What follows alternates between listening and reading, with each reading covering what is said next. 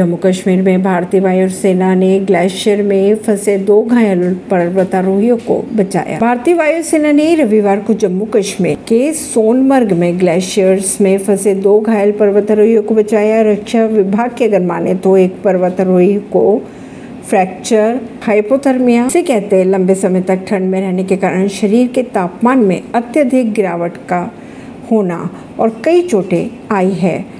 खबरों के अगर माने तो बचाव अभियान करीब एक घंटे में पूरा किया गया। अमेरिका में समुद्री तटों पर मृत बहकर आई सैकड़ों डॉल्फिन्स और सी लॉयंस विशेषज्ञों की माने तो जीवों की मौत के लिए जहरीले एल्गी के उगने को जिम्मेदार ठहराया जा रहा है। वहीं सैकड़ों सी लॉयंस भी बीमार पड़ चुके हैं, जिनमें एल्गी से उत्पन्न होने वाले न्यूरोटॉक्सिन डोमाइक एसिड से पॉइजनिंग के संकेत मिले हैं।